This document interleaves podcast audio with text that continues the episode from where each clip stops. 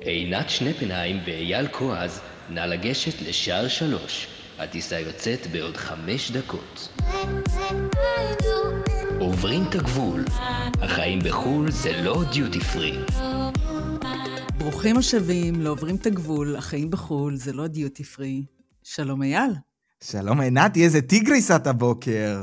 אני לא טיגריס, אז מה? זברה. בוקר טוב לזברה האהובה עליי בכל היקום כולו. בוקר טוב, אייל. צהריים האמת כבר. כל אחד מתישהו מאזין לנו יחליט מתי זה בוקר, צהריים, ערב. נכון. אז עינתי, בואי, בואי תציגי לי את השאלה שלנו המטריפה להיום. אתם מרגישים בודדים? איך ככה, רגע, בלי תופים, בלי כלום, ישר בום טראח. טופים בלי כלום, כי אה, אני רוצה להגיד לך שכשחשבתי על הנושא הזה, שאמרנו שאנחנו נדבר עליו, אמרתי לעצמי, יואו, זה קטע, כי אף אחד מאיתנו לא מעז להגיד את המילה, אני בודד, או אני בודדה.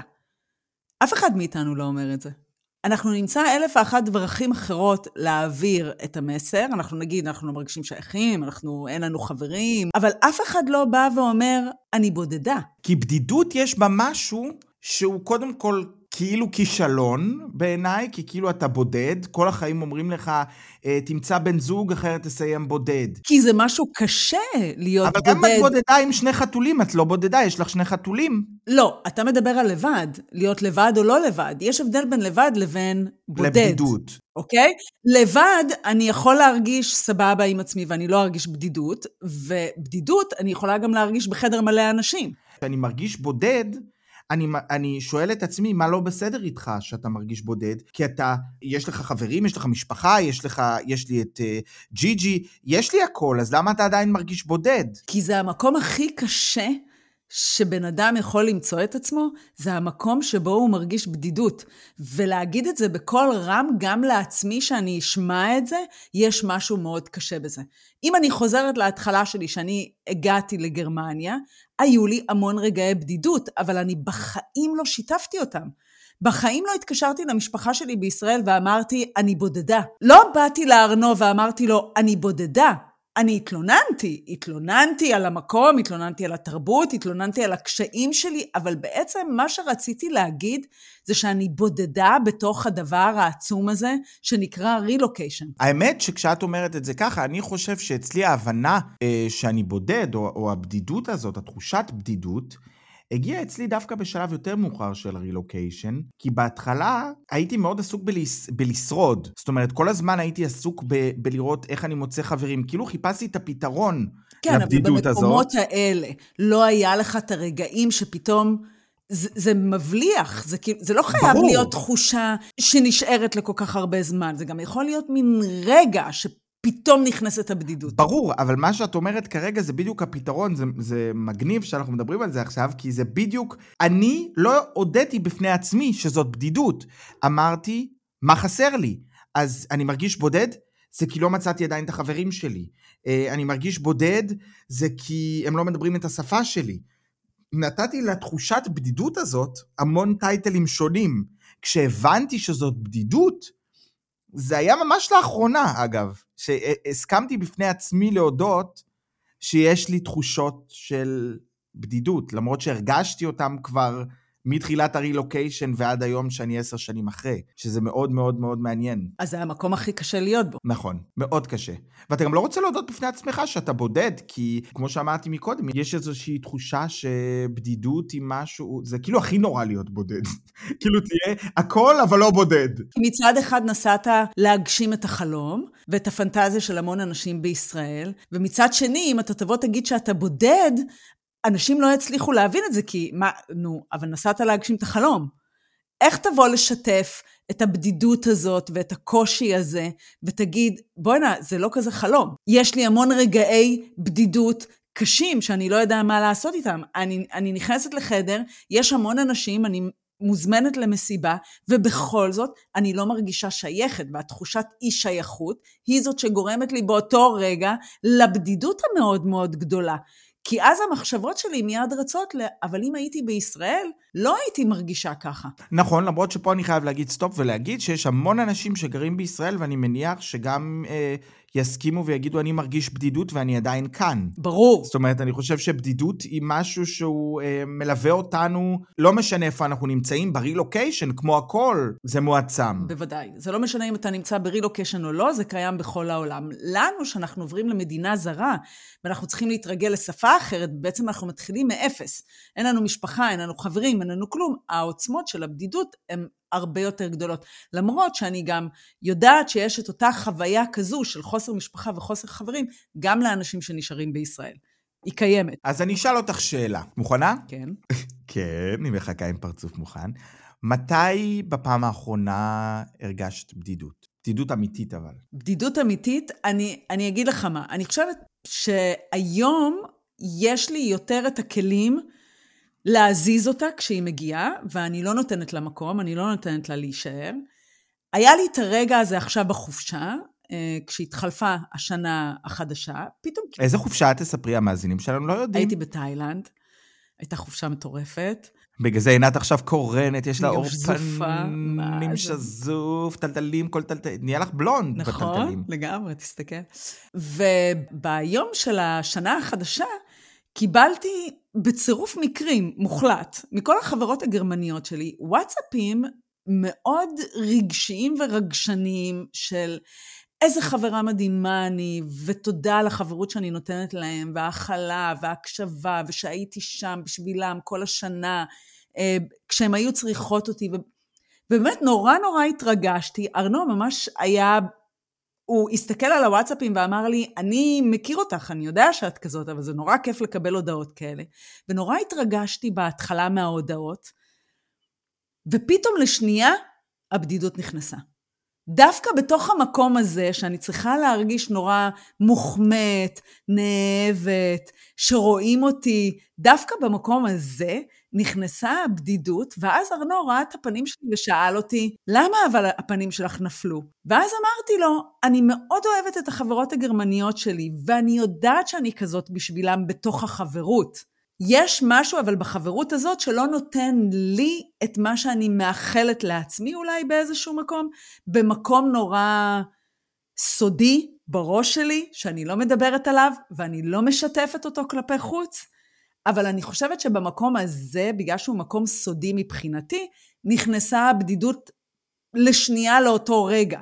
כי הייתי רוצה גם להרגיש את אותו הדבר כמו שהם כתבו לך. בדיוק. זה כאילו אבסורד מה, מה שאני אומרת, כי בעצם אני אוהבת אותם, הן חברות טובות שלי, אני יודעת שהן תמיד יהיו שם בשבילי כשאני אצטרך אותם. עדיין יש את, אני לא יודעת אפילו איך להסביר את זה, אני בטוחה שכל המאזינים מבינים על מה אני מדברת. יש את הפער הזה בין מה שאנחנו רוצים לבין מה שאנחנו מקבלים, למרות שאני בן אדם מאוד מסופק ואני מאושרת בחברויות שיש לי. אבל אני חושב גם שתראי, אנחנו מגיעים, דיברנו על זה בפרק חברים, אני חושב שאנחנו מגיעים לגרמניה או לכל מקום אחר בעולם, ואנחנו חיים פה את החיים שלנו ואנחנו בונים אותם, ויש המון דברים גם בחיים בכל מקום, בכלל, גם אם אתה לא עוזב את הארץ שלך אף פעם. יש רצוי ויש מצוי, ובהמון חברויות פה, דיברנו על זה המון, הן לא מגיעות לעומק הזה.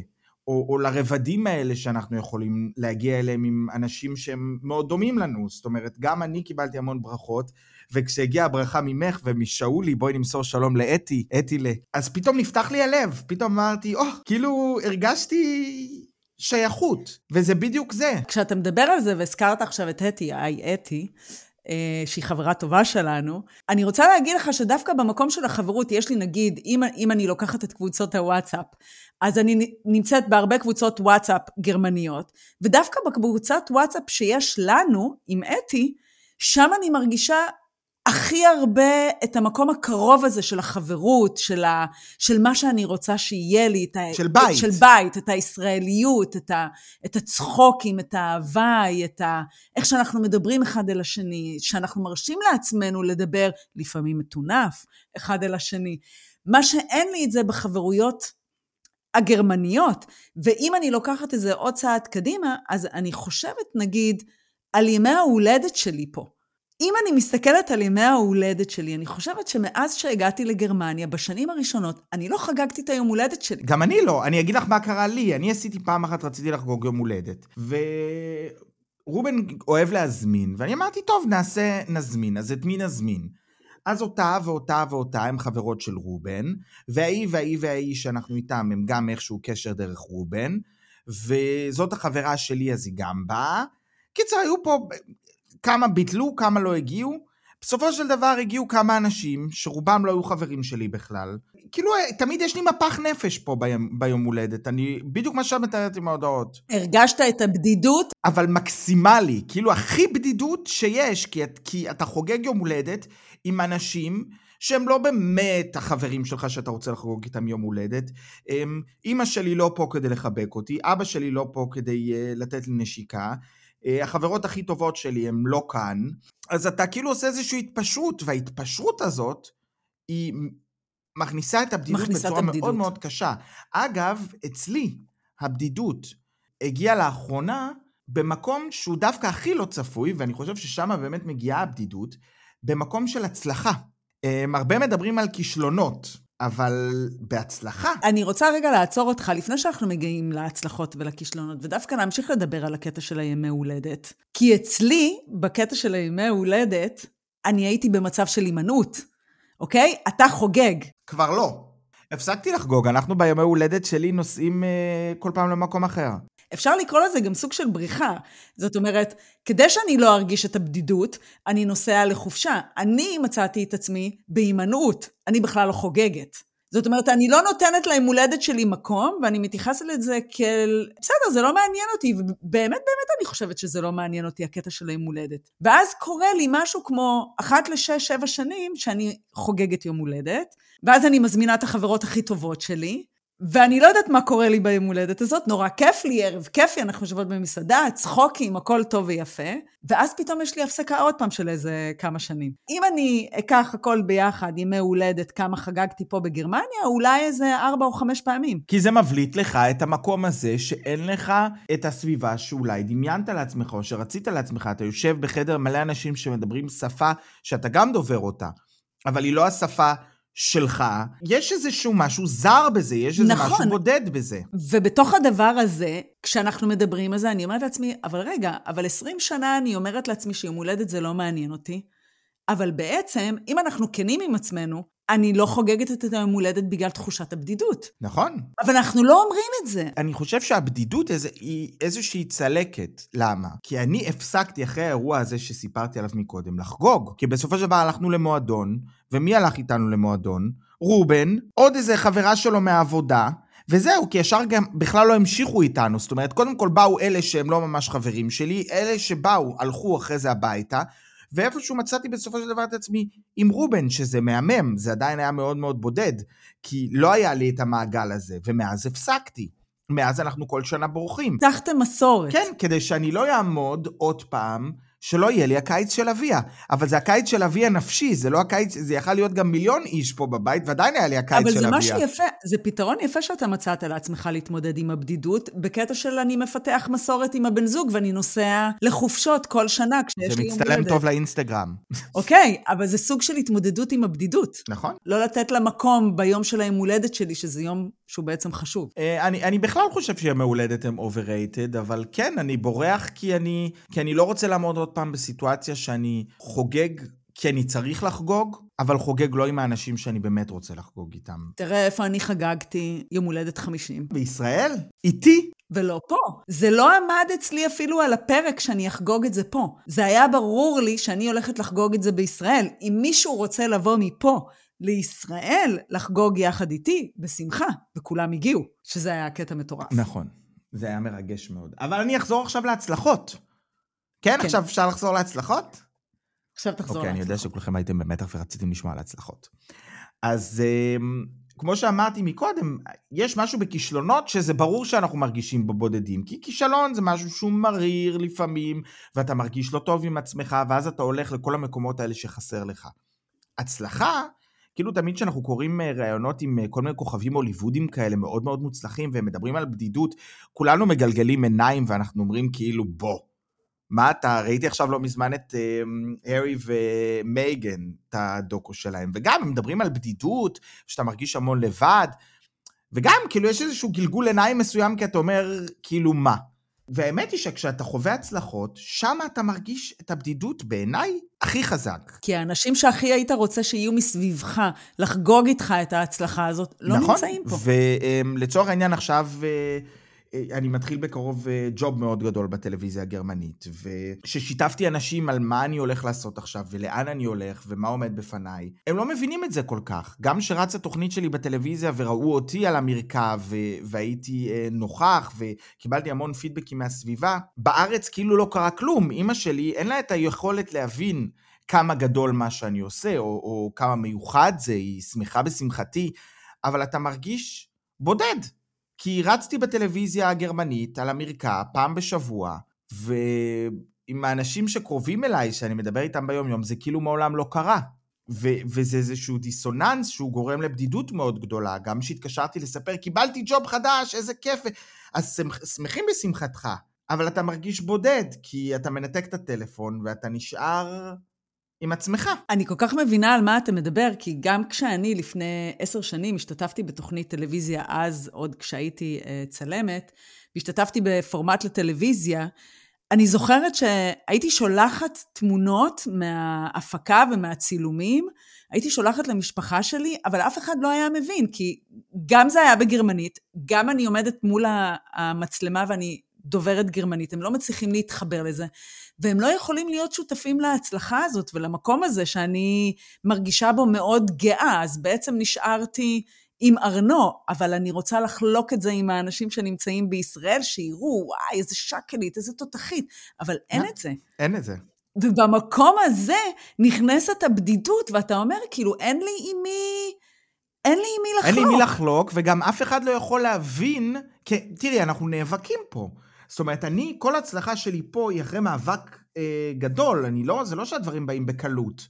גם אם זה נראה ככה מהצד, אני נאבק, אני קורע את התחת, אני עובד קשה, אה, ואז אתה מצליח, ואתה אומר, יש, והם לא יכולים להבין כמה זה גדול. זה שההפקה שאני הולך לעשות היא פי חמש יותר גדולה מהאח הגדול בארץ, זה לא משנה, ואם הייתי עושה את אותו תפקיד באח הגדול ישראל, אז כולם היו אומרים, וואו, וואו, וואו, וואו, ופה... זה כאילו, אה, מגניב, תתח... מזל טוב, ואיזה סמיילי נחמד, אבל אין פה איזשהו... כי הם לא שותפים למקום הזה של להבין את התרבות, להבין את הגודל, להבין את השפה, להבין על מה, הם לא יכולים לראות את זה גם בעיניים, הם לא יכולים לעשות את הוויזואליה הזאת של איפה אתה נמצא, כמו אם היית אומר, אני בישראל. נכון, ואז אתה מתחיל להשוות לכל מיני דברים, אבל זה גם לא משהו ש... ואתה נשאר עם הבאסה, נכון. אתה נשאר עם הבאסה, ואתה נשאר עם המקום הזה של הבדידות, שהיא מזדחלת במקום הזה, ואתה אומר, אין לי שותפים. את יודעת מה, זה אפילו, אפילו דוגמה הכי מטופשת בעולם, אם אני עושה, קנינו אוטו חדש. מה הרצון? שיראו, להשוויץ. להשוויץ. אין לך את ההשווצה, ושם אתה גם מרגיש בודד. חזרנו הביתה עם האוטו החדש שלנו, רציתי, שלחתי תמונות בקבוצה של המשפחה.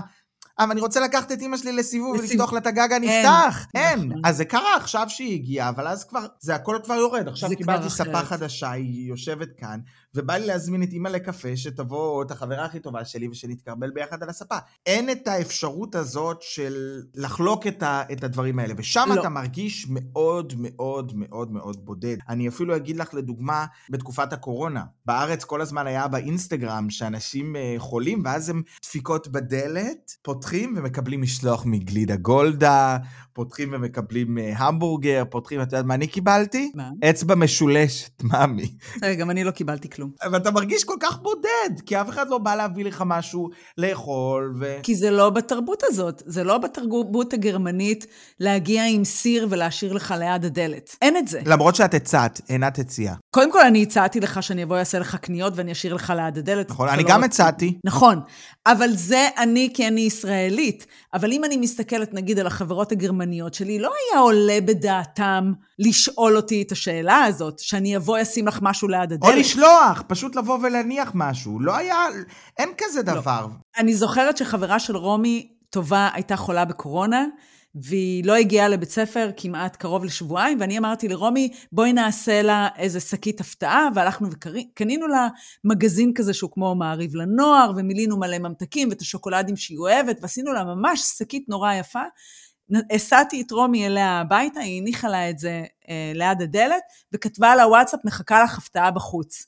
תקשיב, אתה לא מבין, הילדה פשוט התחילה לבכות מרוב אושר על השקית הזאת שרומי השאירה לה מחוץ לדלת. שקית מלאה הפתעות. ואני אומרת לעצמי, אבל זה אנחנו. נכון. זה אנחנו, כי כשרומי הייתה חולה בבית, אף אחד לא בא והשאיר לה שקית פה ליד הדלת. זה לא משהו שהוא בתרבות, כאילו, וברגעים האלה אתה מרגיש את הבדידות מזדחלת פנימה. ואתה אומר, אם הייתי בישראל, כבר היו רואים אותי, כבר היו מטפלים בי. נכון. הבדידות הכי קשה, אצלי לפחות, מגיעה, אני לא יודע איך זה אצלך, כשאני רב עם רובן. כשאני רב עם רובן, אז אני באמת בודד. כי יש איזשהו משהו ברילוקיישן הזה בעקבות בן זוג, בעקבות אהבה, שהבן זוג הופך להיות הכל בשבילך. וכשאנחנו רבים, ואנחנו אנחנו רבים אה, בדרך כלל שטחי, זאת אומרת, לא קורה שאנחנו לא מדברים יום או משהו כזה. אבל הכמה שעות האלה הם בשבילי משהו, למרות שלפעמים לא בא לי לדבר איתו, כי אני מאוד כי כועס. אתה מבין שגם אין לך לאן לברוח. נכון, אין לאן לברוח. אתה כלוא.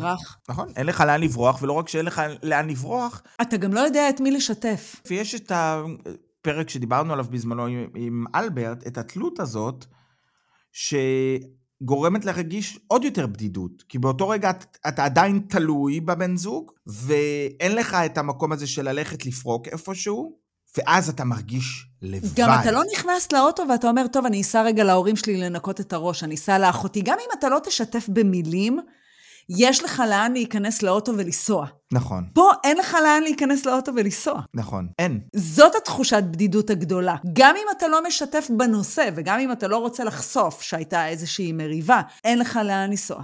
נכון. אני אגיד לך יותר מזה, אני, יש איזשהו קטע שרובן, אמ, דיברתי על זה כבר פעם, רובן אה, נסע, השנה יעשה את זה שוב, עם חברות שלו לאמסטרדם, מהלימודים.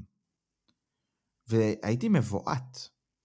הייתי מבועת כי לא ידעתי מה אני אעשה עם עצמי. זאת אומרת, זה לא קרה לפני זה, את מורגלת, כי אנו נוסע הרבה אני מאוד מהעבודה. רגילה. ומצד אחד הבנתי את הרצון שלו לנסוע עם חברות שלו, גם מה, מה אני אעשה עם חברות שלו מהלימודים אה, באמסטרדם. מצד שני, הרגשתי כל כך בודד, כי אמרתי, מה אני אעשה?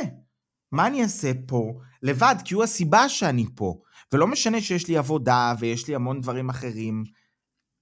אני לא יכול, כמו שאת אומרת, להיכנס לאוטו ולנסוע לאמא שלי ולהגיד, סבבה, אתה נוסע, אני אסע לשם ולשם, או אני אסע עם החברות שלי לשם ואתה תיסע לשם, או אני אשאר בבית כי זאת בחירה שלי. אני חושב שיש משהו בבדידות שהיא לא מבחירה. שאתה, היא נכפת זאת אומרת. הרגשת כלוא בתוך הבחירה שלו לנסוע, שלא נתנה לך אופציה לבחור מה לעשות, כי בעצם אין לך את אין לי האופציה. את האופציה. ואז... שם הבדידות. נכון, ואני זוכר שדיברתי עם חן, אמ, חברה שלי, והיא אמרה לי, אתה חייב למצוא תחביב. אתה חייב למצוא תחביב, אתה חייב למצוא עיסוק, היא צודקת. ואתה צריך למצוא משהו ש... שיפרה אותך. וזאת הייתה נקודת מפנה אצלי, אגב, בחיים. ואז הגיע הפודקאסט, ואז התחלתי ספורט. זה נכון מה שאתה אומר, ודווקא במקום הזה אני שומעת הרבה, גם בעקבות העבודה שלי, שאני עובדת עם הרבה ישראלים בחו"ל, אני חושבת שאחד הדברים הכי קשים שבהם אנשים חווים את הבדידות זה דווקא מהידיעה שהם יודעים שהם צריכים לעשות ספורט, אולי להירשם למכון כושר, אולי להירשם לאיזה קורס העשרה, כדי שאני לא, אני אכיר ככה אנשים, אני אצא יותר מהבית. אם יש תינוק בבית, אז אולי להירשם לאיזה חוג שיש עוד אימהות. דווקא במקום הזה, שיש את הידיעה שאני יודעת שאני צריכה לעשות את הדברים האלה, במקום הזה מגיעה הבדידות הכי גדולה, כי אני יודעת שאני צריכה לעשות אותם לבד. ושם יש נכון. בדידות גדולה שאני, שאנשים לא יודעים איך להתמודד איתה. גם אם ההיגיון אומר ויודע מה אני צריכה לעשות. כי אני לא רוצה, זה מה שאמרתי לה, אגב, באותה שיחה. למה אני צריכה עכשיו לקום בבוקר ולעשות את כל הדברים האלה לבד? הרי אם הייתי נכון. בישראל, היה מי שיבוא איתי, היה מי שיעשה איתי, היה מי שיתמוך. פה אני צריכה לעשות הכל לבד. זאת בדיוק השיחה שאני ניהלתי איתה. אני אמרתי לה, חן, אז אני אחזור לארץ. אני לא רוצה, הוא רוצה לנסוע עם החברות שלו, שייסע תפאדל, אני גם מבין את זה. אני לא רוצה עכשיו להתחיל לבנות לעצמי חיים, אה, למצוא לעצמי אה, קבוצות, למצוא לעצמי... לא בא לי, לא בא לי. אני בודד, אני הכי לבד בעולם, ולא בא לי לבד. זה, זה יותר מהלא בא לי, זה ההבנה של למה? למה אני צריך לעשות את זה? הרי אם הייתי בישראל זה לא היה קורה לי. נכון, אז זה למה בדיוק זה, אני אימא'לה. צריכה עכשיו לעשות את זה פה? למה? לא רוצה. לא רוצה לעשות את זה, נכון. למרות שאני יודעת שאני צריכה לעשות את זה, ואני יודעת שזה יעשה לי טוב, ואני יודעת שאולי אני אמצא חברים. מאוד מאוד קשה המקום הזה, ובמקום הזה הרבה אנשים נופלים לבדידות. והמקום הכי קשה בבדידות זה שהבדידות הופכת להיות דכדוך, והופכת להיות מצבי רוח משתנים, ומפה זה הופך לדיכאון. ואני כבר פגשתי אנשים שנכנסים למיטה בבוקר, הילדים יוצאים לבית ספר, אנשים שנכנסים למיטה בבוקר ולא יוצאים ממנה עד שהילדים חוזרים מבית ספר. נכון? אבל בגלל זה אני יכול להגיד, להעיד על עצמי שברגע שהייתי פתוח לזה, פתאום את הגעת לחיי בצורה יותר, זאת אומרת, הכרנו קודם, אבל זה כאילו היה כמו קסם. והרעיון של הפודקאסט, ספורט התחלתי לעשות והתחלתי לאהוב את זה, ופתאום הגיעו מלא גורמים שאני יכול להגיד שהיום אני מרגיש הרבה פחות בודד. זה נורא נורא קשה לאגור את כל המוטיבציה הזאת ואת האנרגיה לקום ולעשות את הדברים האלה, אבל בסופו של דבר הרווח שלנו יהיה מאוד מאוד גדול מהם. וזה משהו שהוא חשוב לעשות אותו, כי ככל שאנחנו נמצא לעצמנו יותר דברים, כך אנחנו נכיר עוד אנשים, אנחנו פותחים את עצמנו גם לאופציות, לקבוצות שייכות והשתייכות.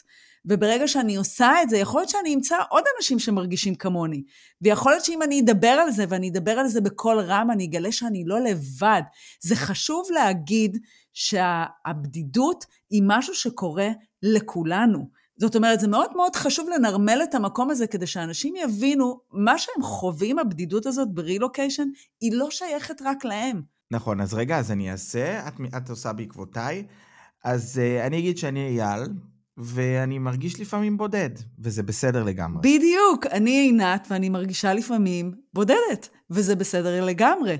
זה טבעי וזה בסדר לגמרי לחוות את זה, וזה בסדר גם לדבר על זה ולדבר בקול רם על זה, ולהגיד ולשתף, כי ככל שאנחנו נדבר ואנחנו נשתף על זה, אנחנו נבין שיש עוד אנשים כמונו, ושאנחנו לא לבד, ושאולי דרך זה נמצא לעצמנו איזושהי קבוצה, או נמצא לעצמנו אנשים שיכולים להבין אותנו ולהשתתף איתנו דווקא במקומות האלה, ולא נרגיש יותר בדידות. אה, דיברת כל כך יפה, אני אין לי מה להוסיף, אני רק אשאל אם את uh, מוכנה. אני מוכנה? למה? להדלקת המשואה, אני מתכבד להזמין את גברת עינת שנפנהיים. כפיים מאזינים, תמחאו איתי! אוי, תראה, אה, די האל מצלצלים לי בדלת, די האל זה הדואר שלנו. אז עכשיו את כבר מרגישה פחות ראית? בודדה, אה? רק מזה שהוא הגיע עם חבילה. גם קניות אה, לפעמים מפריעות בדידות. אז אה, תודה שהייתם איתנו, אני מקווה שהצלחנו להפר קצת את הבדידות והצלחנו להסיר את הטאבו מהמילה הזאת בדידות. זה בסדר להיות בודד. בדיוק. הכי חשוב שתבינו שאתם לא לבד, ותשתפו ותדברו, ותשתפו גם אותנו, ותעלו פוסטים אצלנו בקבוצה, עוברים את הגבול, החיים בחו"ל זה לא דיוטי פרי, ותשתפו ותראו שהמון אנשים יגיבו לכם, ואתם אה, תבינו שזה בסדר. זה בסדר. רק נכון. אל תיתנו לזה להגיע למקום של דיכאון. זה בסדר להיות גזר. גם. אם אתם רוצים uh, לתת לנו חיבוק וירטואלי, תנו לנו חמישה כוכבים ואיזה תגובה יפה בספוטיפיי או באפל פודקאסט או איפה שאתם uh, מאזינים. פרגנו לנו, פרגון, פרגון, פרגון. תודה שהייתם איתנו, וניפגש בפרק הבא. ניפגש בפרק הבא. ביי.